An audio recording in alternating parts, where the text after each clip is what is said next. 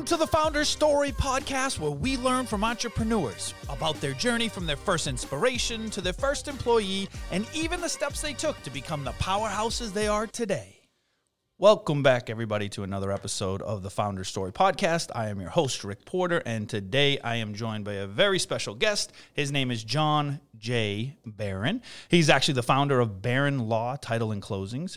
Uh, Barron Law is actually a boutique law firm specializing exclusively in real estate and closings with over 15 years of experience in the industry. They're actually well known for problem solving and personal relationships with their clients.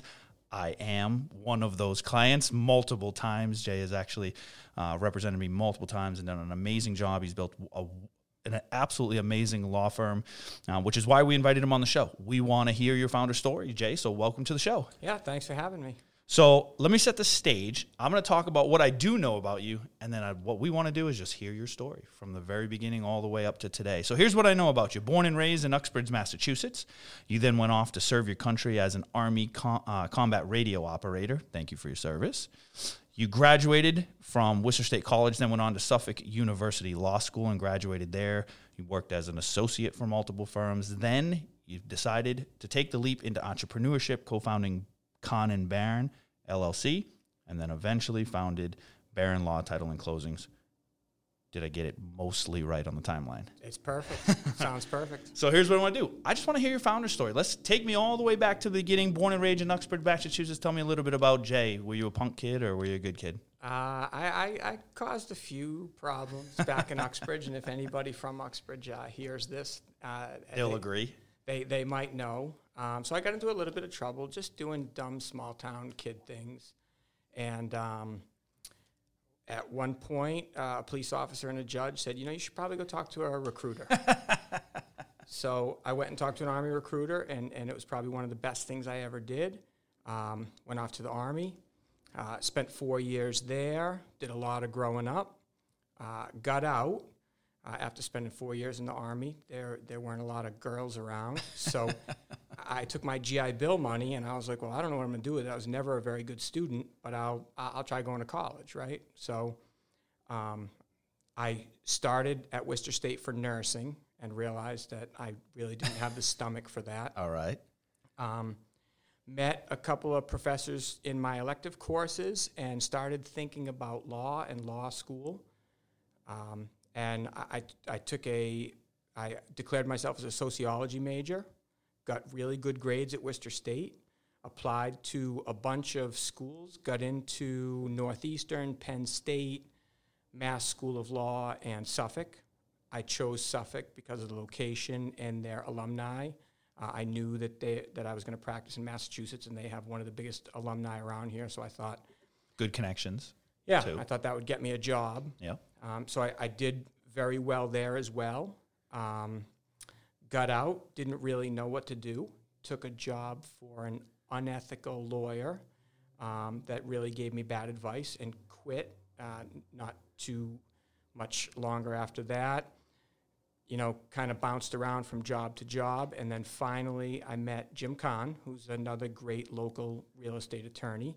Uh, he kind of took me under his wing, taught me everything. We we yeah, we were working as um, law officer James M. Kahn, and then eventually he said, "Well, you know, you, are kind of doing your own thing. Why don't why don't I make you my a partner so I don't lose you?" Uh, we did that for a couple of years, uh, and then recently Jim got offered a job for another firm. He I think he got tired of being self-employed. Uh, he that same offer came to me to go to that firm, and I said no. I, I don't like to say it out loud, but I'll say it so everybody can hear it. I'm pretty much unemployable. okay. Um, you know, I, what do you mean by that? Well, I, I, like to make my own rules. Okay. You know, I, I, work a lot. I work long hours, but I I do things my own way. It's it's always been that way, and and entrepreneurialism is really the only path for me. It's the only way I've ever succeeded. I've been a great employee for two or three years, and then something would happen, some new leadership would come in. Same thing in the military. You know, I, I really thrived for the first couple of years, and then when it came time to ETS, I was like, nah, you know what, this this isn't for me. I, I don't like taking orders. Yep. Um, so the entrepreneurial thing was was the only way to go for me. I stayed, changed the name of the firm from and Barron to Barron Law. Uh, it has grown substantially. Uh, and and I- I'm pretty sure I'm going to do this till I'm 100 years old. It's it's not physically demanding, so uh, I, I don't have any plans to retire. I'm going to continue to do it. It's been great to me. Um, what I really love about it is I when I got out of the army, I took my five thousand dollars that I had left and I put a down payment on a multifamily house. Uh, that multifamily house gave me the opportunity to go to college and law school. The GI Bill money did too, Sure. but I, I would have had to have worked um, a lot more than I did, and I probably wouldn't have been as successful in college if not for that rental money coming in. So then I took the equity from that house and I bought another multifamily, and, and I kept doing that.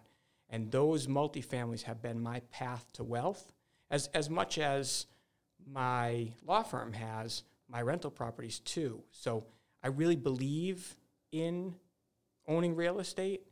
And so, you know, I could be a divorce lawyer and help people, you know, ruin their families. I could, um, you know, I could represent criminals and, and help keep criminals out of jail. But with this firm, I help people build wealth just like I did, and I help them realize the American dream.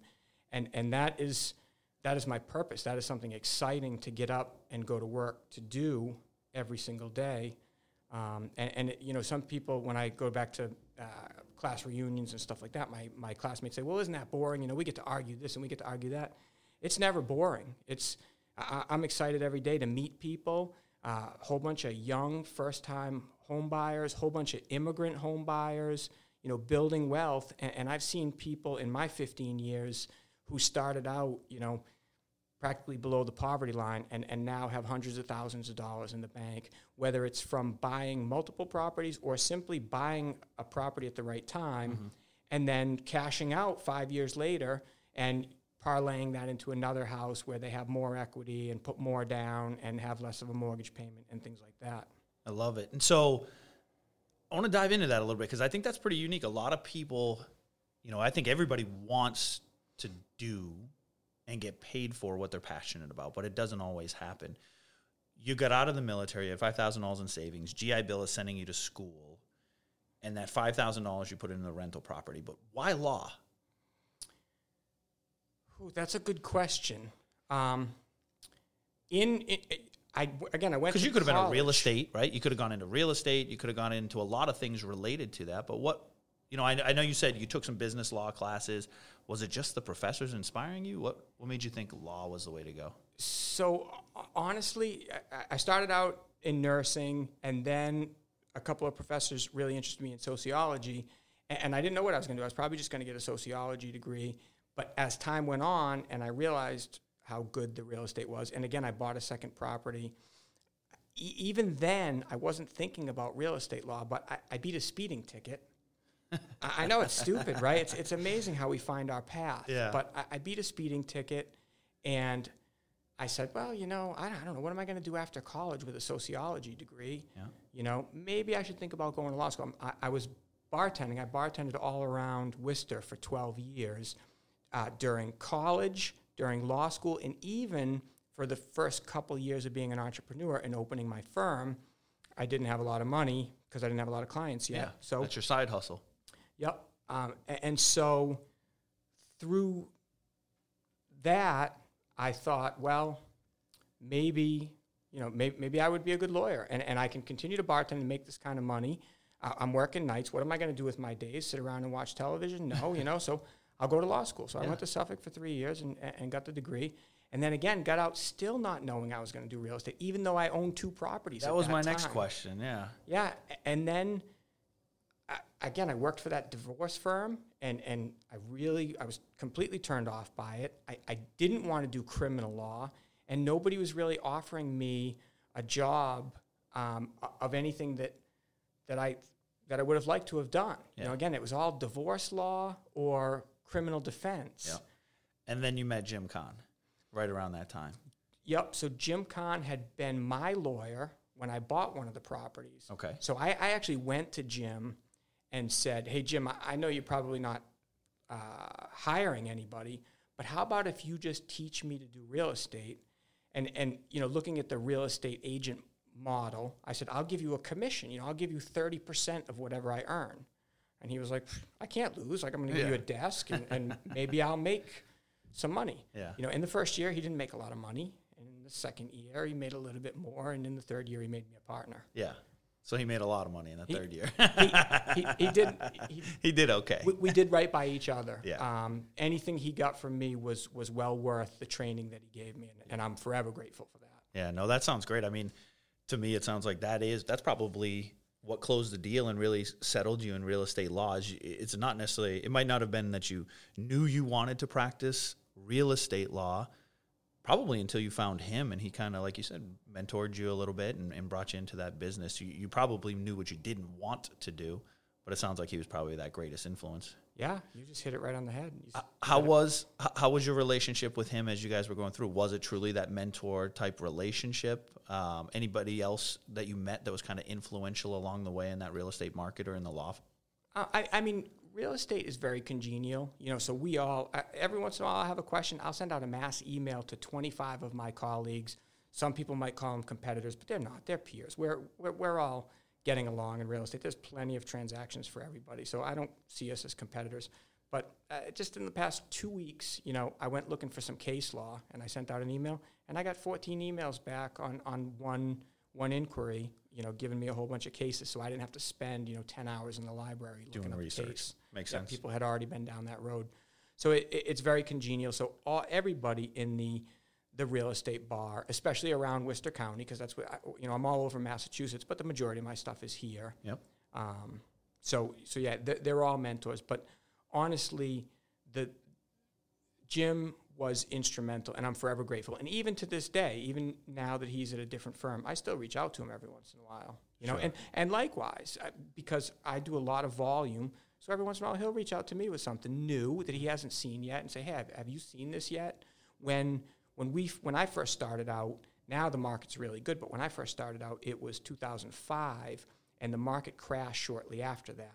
So a lot of attorneys hadn't really touched short sales and foreclosures and stuff like that. And I didn't have any business, so I just took whatever came through the door, and I kind of became an expert on that stuff. So sometimes Jim would come to me and say, "Hey, um, I just took on this short sale. What can you tell me about it?" And I had already done, you know, 200 of them. Yeah, just like it. Yep. Makes sense. So I want to talk about that volume. So you know, you Jim moves on. You you rebrand the firm, Barron Law, titled and closings, uh, and business really starts to take off. Is there anything that you contribute to that success? Like, you know, what took off? Uh, you know, help take that growth off and, and really starting to adding to your business because you know we've known each other for a while. Um, and I feel like every time I, I swing over there, you got more people, and you're doing and you're doing more and more transactions. Anything in particular led to all that? Yeah, and, and having your people set up more workstations for for uh, more employees. we So- certainly so appreciate for that. Um, you know, I don't know. I, I have ideas, uh, and and I guess probably talk to my clients, but I've been very fortunate with two very powerful paralegals that run the business as if they own it along with me. Uh, they they take total ownership of it. So even when I'm in a closing and they're taking calls and handling things, they're they're handling them tremendously. Um, How'd you find those? How'd you find that type of paralegal? trial and error. Yeah. I've, I've been through a lot of uh, employees, and, and I've got three really great ones. Yeah. Uh, and hopefully, any of my past employees that are hearing this. Uh, Don't take offense don't it. get me wrong. S- several of them have, have left me to you know to go to bigger firms or didn't like real estate or something like that. Um, but yeah, good help is hard to find, Yeah. and, and, I, I've just been very fortunate.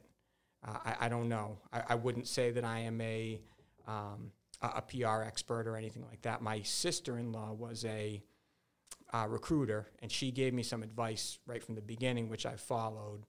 Um, but again, I've I've hired some duds. So, what's that advice? Share with the listeners. Uh, I, I've got a sheet, you know, um, that, that I A whole bunch at. of things? Yeah, she's got like a checklist of stuff that I'm supposed to check during my interviews. I, I don't really know off the top of my head. Gotcha. Sorry. That's okay. So, people obviously a huge contributor to your success, but you know when I, I think we first connected through uh, a, a realtor, right? So I used a, a phenomenal realtor. Uh, in my opinion, he only worked with the best of the best. he actually re- recommended you, and that's how we probably first ever got connected.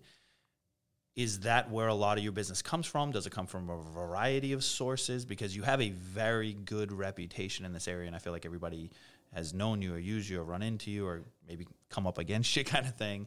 Um, where does all that business come from? Is it usually from realtors? Yeah, so the realtors definitely drive business, right? And, and reputation matters. So the the majority of my business comes from realtors and banks, right? So we close mortgage loans for banks, and, and we're on you know 10 to 15 lists in regular rotation, and we close for 200 to 250. You know all the all the large national ones like Wells Fargo and Quicken and stuff like that. Like we, we get deals from them, but there's also a whole bunch of local banks um, that we just get a steady stream from.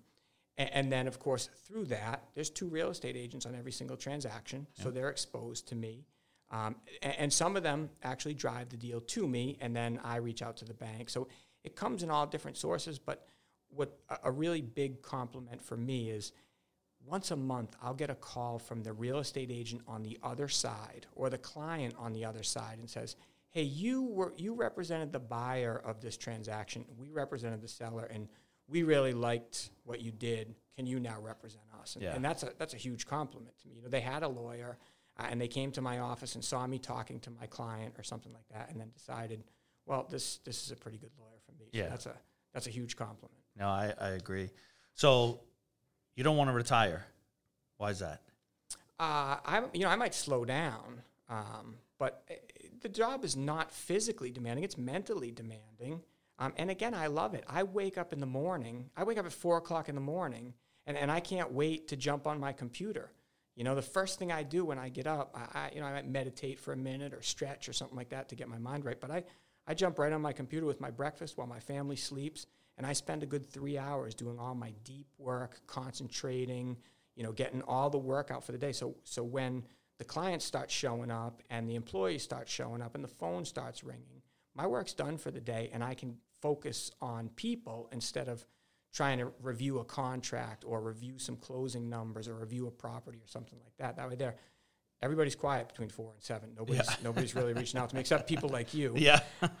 Sorry. no, it's, it, it, it's all good. There's, there's, a few. There's you know there's a few people that I exchange emails with where where early morning people. Yeah. Um, but yeah, so I, I, wake up and I'm fired up about it, uh, and then the end of the day comes, and, and if I didn't love my family so much, I'd stay there, but I want to get home to them too. Yeah. So makes perfect sense. So the future is always a hard question to answer when we say, you know, what what's the future look like? What are your goals, plans, and stuff like that? And it being, you know, August 2020, we're, we're right in the middle of a pandemic. I understand it's even an even harder question to answer. But do you have any particular plans or goals for the future? Anything you're looking uh, to strategize or, or work towards in the near future?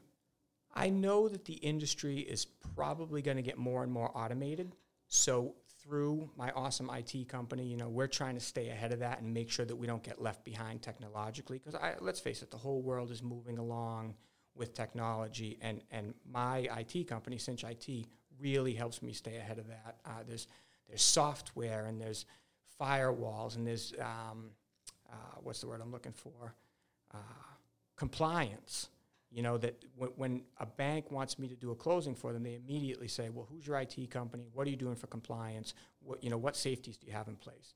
And and, and I have everything right there at the ready for them, uh, and that helps out a lot. So I don't know what technology is going to bring, um, but again, my partnerships with my technology company, um, we're staying ahead of it. People are definitely going to think I paid you to say this on no, on the podcast. That's the truth. So basically, focusing on technology to make sure that you stay relevant, stay compliant, stay automated, able to keep moving forward because your your industry is changing quite a bit. The the future is is automated. Eh, you know, maybe not for trial lawyers, but for real estate lawyers, more every single year. You know, comes a little bit more transactional yeah, yeah, a little bit more online. Yeah. Right. So more and more stuff is going online and becoming electronic. Before everything was done in my office, uh, we, you know, 15 years ago, yes, we had Microsoft Word, but you were still like marking up a contract. Now, now we redline it, we email it over. I mean, it's to the point where I I talk to clients over the phone, but I don't have to, and a lot of other lawyers don't. I choose to because I want to talk to them. I want to review the contracts with them. I want to talk to them. But Many transactions, I only sit down face to face with that client once at the closing table to sign the documents because the documents need to be notarized. Otherwise, they would probably do that by Zoom or teleconference. Uh, if, if they ever go to an electronic notary, you know, my physical office will probably become obsolete and Yeah. every, everything will go online. But right now, you need to be present in front of me, which I like, um, but I will adapt if, if it goes to something else. But I, I like the, the face-to-face interaction. I really enjoy that. I love it. Well, listen, it was a great founder story. I've witnessed you firsthand. I've witnessed your great paralegals in the firm and things like that. Um, certainly highly recommended by me, which is why I wanted to bring you on the show. I think people can learn from from your experience, um, learn from the growth of your company. I, I think uh, it's a pretty inspiring story. I love the fact that uh, you know you grew up local, went into the army, came out, and just worked your way through school. You know, chose a career that was purposeful for you. Um, if you ask me, I think that's probably why you are so good at what you do and is, and is what made you as successful as you are today. So I appreciate you sharing your founder's story with us. Any words of wisdom you give to lung, young lawyers? Would it be go into the real estate, stay away from real estate, or only if it's within your passion? So here's my cliche that I say all the time. If you love doing homework, become a lawyer. If you are the kind of person that wants to punch in and punch out, do not become a lawyer. Makes perfect sense. Thanks for sharing your founder story. Guys, we'll see you in the next episode.